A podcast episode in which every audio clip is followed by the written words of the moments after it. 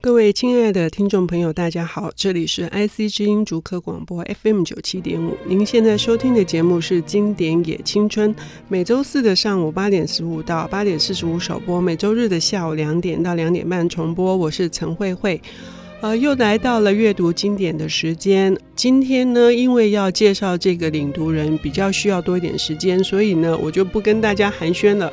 我要介绍的是呃李清瑞。清瑞呢，他现在担任的工作是群星文化的执行副总编辑，呃，好定跟共经所有的事情都要做，但是他还有其他的身份啊，他还是一个作家，然后目前为止有三本著作，呃，一本是九个故事。呃，另外一本是他在就是人生茫然的时候，去到了日本的四国，进行了台湾首位全程走完呃这个四国片路之旅的一个旅者。那另外呢，我说的呃另外一本著作呢，是其实我不是在讲那个旧的著作，我讲的是即将要出版的九个故事之后的续集，呃，小跳舞人。好，清月你好，嗯，慧慧姐好，各位听众朋友大家好，嗯。清锐呢也上过 IC 之音的节目，当时是在时报的人文线担任主编，所以他应该是很熟悉跟呃各位听众朋友说书的。今天要为我们带来的这本经典是，呃，今天要为大家介绍的是韩国的经典作品 《九云梦》，非常难得可以介绍到韩国的经典作品。你看哈，我们呃节目播出以来，我每一本我都很很想要讲这个同样的台词，就是显得词穷。就是说，我们今天要为各位介绍的是一本非常特别的，但是呢，再也没有任何一本比这个特别的。呃，韩国的经典是台湾首度出现的。嗯，对，因为其实，嗯、呃，我们其实这是我们群星文库的一个作品。嗯、那当初我们在挑选群星文库的这个经典的作品的时候，其实有想过说，希望这个系列是就是年轻人会喜欢，然后不要太厚重。음然后最好是有一些独特性，比如说它是呃比较没有中译本的，或者是说很久很久以前有中译本，跟现在比较少见的。那那时候呢，因为刚好一部韩剧非常有名，叫做《来自星星的你》，然后那时候里面的那个知名的男主角都教授，他就讲了说，他的人生之书是《九云梦》这本书。嗯，对。然后因此这个书名就在我的脑海中就是烙下了深刻的印象。所以当我们那时候在讨论选书的时候，我就一直在想说，我们有没有有没有可能来做一本韩国的经典？因为毕竟我们。对那个世界，就大家已经看了很多很多韩剧，可是对他们之前发生的事情，那些一些小说，我们其实是完全不认识的。好好好，慢着慢着，我们先来讲群星文库，因为你刚刚讲了太多的关键字了，说群星文库是要选呃已经几百版很久，还有台湾没有出过的经典的书籍。对，这个主要的诉求的对象是。还是一些现在年年轻人，对，嗯，也就是说，想要唤醒年轻人，能够因为来自星星的你，所以来读 来读台湾首见的这个韩国经典《九云梦》，它的作者是，呃，作者是金万重，哦，大概是他其实是一个十七世纪的一个作品，所以都教授活了，都教授在世界上活了四百多年，然后这本书呢，已经在这个世界上活了。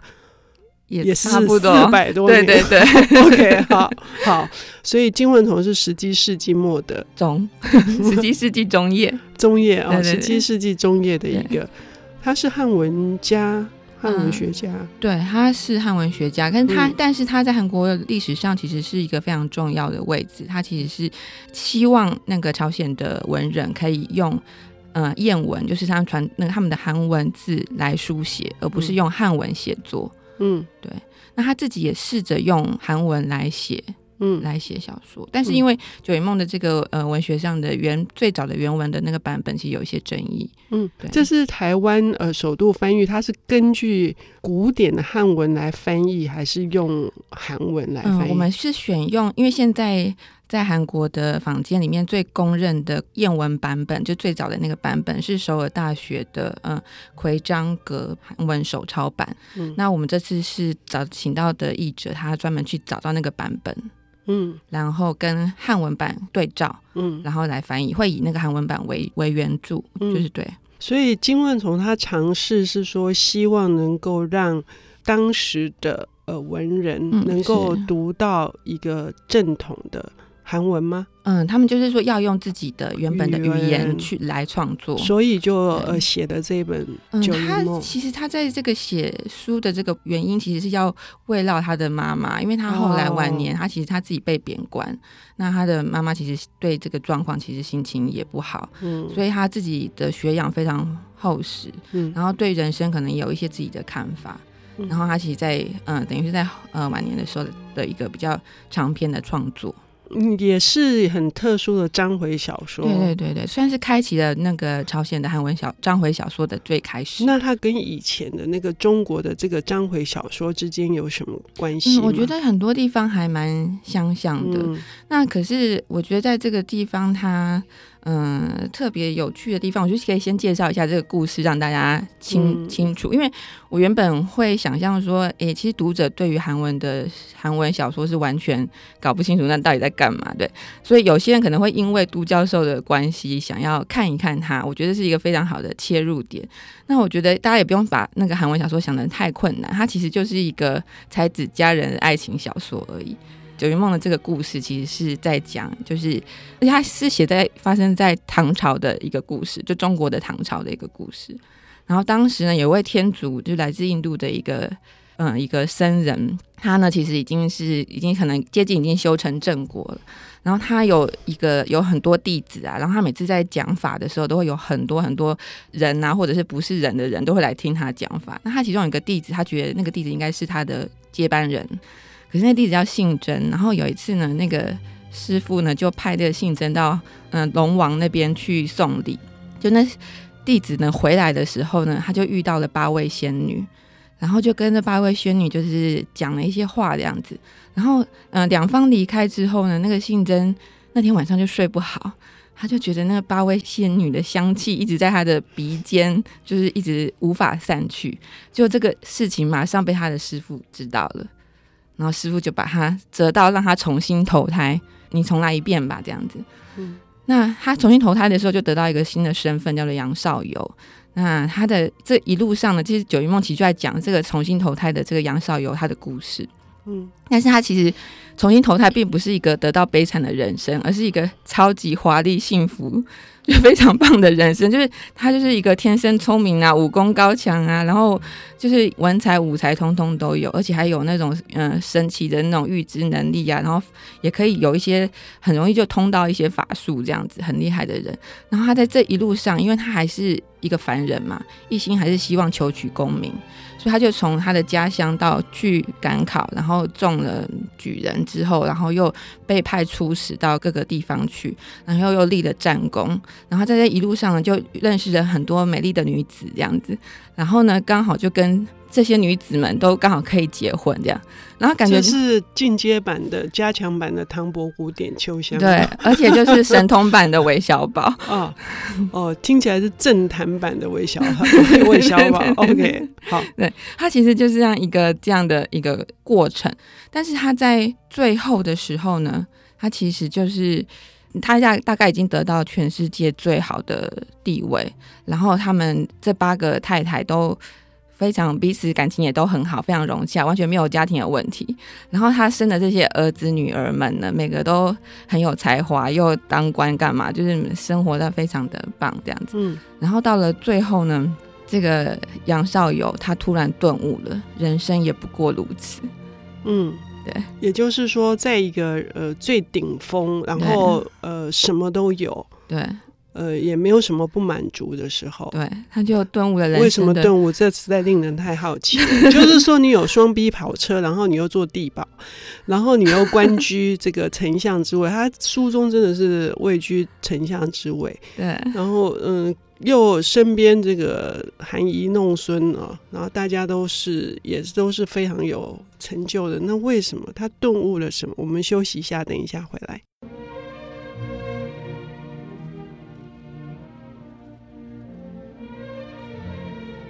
欢迎回到 IC 之音主科广播 FM 九七点五。呃，现在进行的节目是《经典也青春》，我是陈慧慧。呃，刚刚上半段的节目，我们已经谈到了，呃，台湾首见的唯一的一本都教授的人生之书《九云梦》的翻译出版。呃，这是一件可喜可贺的 都迷们的事情哦。那。呃，为什么叫做人生之书？刚刚今天的领读人清瑞大致的跟我们讲到了这个故事的结构，就是一个人拥有的这天地间所该拥有，他什么都有了，可是他却顿悟了。他为什么顿悟了？因为我其实也不在那个状态里面，所以你要我真的很很直觉的去想象也会很难。可是我觉得。这可能就是为什么他是都教授人生之书的原因，因为其实那时候，呃，那时候那个韩剧热播的时候，然后大家都在想说，哎，那他为什么要选那本书？然后因为其实在，在呃中国那边，其实有这个呃有在卖这个《九云梦》的汉文的，就是文言文的版本。然后还造成这本书断货，因为大家都想知道 为什么都教授喜欢这个这本书。然后大家看完以后，很多人就会觉得说：“哎，不过就是就就像刚慧姐讲的，就是一个唐伯虎的故事啊，或者就像一个韦小宝的故事啊，这到底是什么？就是跟都教授有什么关系？就感觉哎，都教授你的你这。”人生到最后为什么只是想要这样的故事？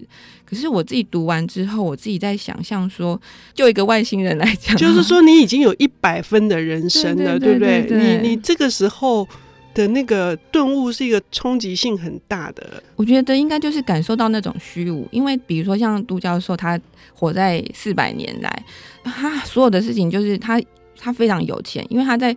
两百年前的时候，可能就把那个韩国最精华，就首尔最精华的地都已经买好了。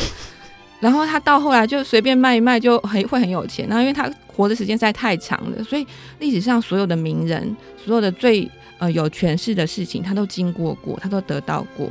所以他后来，因为那韩剧里面有演说，他的很多那个博物馆里面的馆藏都是他捐的，因为那些东西对他来讲都已经是啊，我已经有了，我已经感受过了，那又怎么样？没有怎么样。因此，可能也会因为这样，所以他会在后来，他真的遇到了一个非常喜欢的女主角，就全智贤那个角色的时候，他会觉得那个是他活到这四百年来，就是为了他付出、牺牲生命，然后好好两个人在一起也值得的一个原因。我那时候自己的解读是这个样子，然后对回去看到那个九云梦跟陆教授的两两个故事的那个呃里面内涵的，对于一个。人生的繁华到了顶端的那种虚无感，嗯，我觉得彼此是相同的。嗯，对，所以体悟到这种虚无，是使得都教授后来选择一段真实的爱情，嗯，是这样吗？嗯，我我的理解是这样子。OK，好。但是因为呃《九云梦》这个呃书名还是很引起我的好奇，嗯，就是说他为什么要叫做《九云梦》？九云梦其实这个说法对对不对？跟《红楼梦》有关系吗？啊、呃，其实实际上我觉得，因为《红楼梦》其实是比较晚写成的，《红楼梦》还比较早。那呃，我觉得这一点也是非常有趣的一点，是说那时候在读的时候，我一直非常好奇，为什么它会定位在唐朝？嗯，对。那其实我觉得，呃，唐代的，因为其实唐在唐代的时候，跟朝鲜原本的互动就非常的多。那我自己在想象说，可能在某一些时候文化交流的那个时候，在。那时候，呃，可能在朝鲜的呃十六、十七、十世纪的时候，他对那个时候的唐代留下来的东西，还是在影响的那时候的知识圈。因为像比如说我们中国比较常知道的说，哎，黄粱一梦啊，南柯一梦这样的梦书，就是一个人进入一个一个世界，然后感受到一个人生华丽的人生，可是后来突然才发现，哎，他其实他是做了一场梦。嗯，这些故事其实都是唐代的传奇。嗯。对，那我相信，我想说，这个也可能是在呃朝鲜，就是在呃金万从当时的时代，他能够得到的汉文知识跟汉文故事里面，可能我觉得是彼此是有关系的。嗯，然后这也是他们对于呃一个汉文化世界的一个想象跟一个理解。嗯，这是本来就非常合理的，因为朝鲜跟就是唐朝的这个文化。我们都知道日本跟唐朝文化的密切的关系，可是是经过韩国而输送到日本去的。那可见这个输送的这个管道是存在，是 是，所以呢，云梦是应该怎么样理解？是九云梦还是九独立，然后云梦？是怎样来理解的？因为这个说法其实也非常多。嗯、那有一个说法就是说，九还是以多的意思为主。嗯，嗯，那云梦呢？有他会认为是云梦大泽的那个大泽的那个怎么讲？就是一个。呃，雾气氛围的那种的那个空间里面的一个虚幻的事情，就是洞庭湖的那个附近。对对对对，所以，但是有一个说法是用三个字去拆开来解释。嗯，九指的是杨少游跟八位仙女，嗯、就是九个人。嗯，那云跟梦，它各自都是一一个变化快速的幻境的意思。嗯、所以很多人对于这个。书名的意思其实有非非常多的揣测，那会有这么多的揣测，包括那个最早的呃语文版本是哪一种的，大家都在猜的原因，是因为其实金万桐写完这本书的时候，他就把原稿藏起来，嗯，他的原稿是不传世的，但是因为大家会从他的那个呃他自己平常的一些坚持，一些嗯、呃、其他的著作里面来做一些判断。嗯，因为毕竟这是原来是他要娱乐自己的母亲的，让呃他的母亲去享受到，就是如果 如果这个有一个这样子的风流倜傥，然后真的而且是英俊翩翩的这样子的一个才子，他最后拥有的一切，最终感觉到是。一切都是虚无的这件事情来安慰他的老母，因为他目前如此之失意，所以也不要太介意。好。可是故事是好看的，因为非常好看。因为其实八位仙女来投胎，其实她们每个人也都是你知道，就是才华洋溢，然后又美，然后又有一些又灵巧啊，就各有长才这样子。然后他们里面其实有蛮多就是跟杨少游斗智的一些桥段，我觉得那其实是非常有趣的地方，而且有一点像在驸马，呃，就是那个公主在招亲的那种意味，是不是？对对对，而且还遍及这个不只是唐朝的。各个地方还还还远达西域吗？嗯，还远达洞庭湖里面的龙王的女儿，就是已经是一个物理世界不可能的状态，就是都都要要来跟杨少游结婚这样子。OK，好。非常的感谢今天，嗯，清月来为我们介绍这一本，就是都教授。你想理解都教授的内心，或者是你想理解，当你拥有一百分的人生，或者我们在追求一百分的人生，是不是也会可能会跟这个杨少游有同样的心境？我们可以从这本好看的韩文翻译过来的小说来。呃，映照我们自己的生命历程。谢谢清瑞，谢谢歪姐，谢谢大家。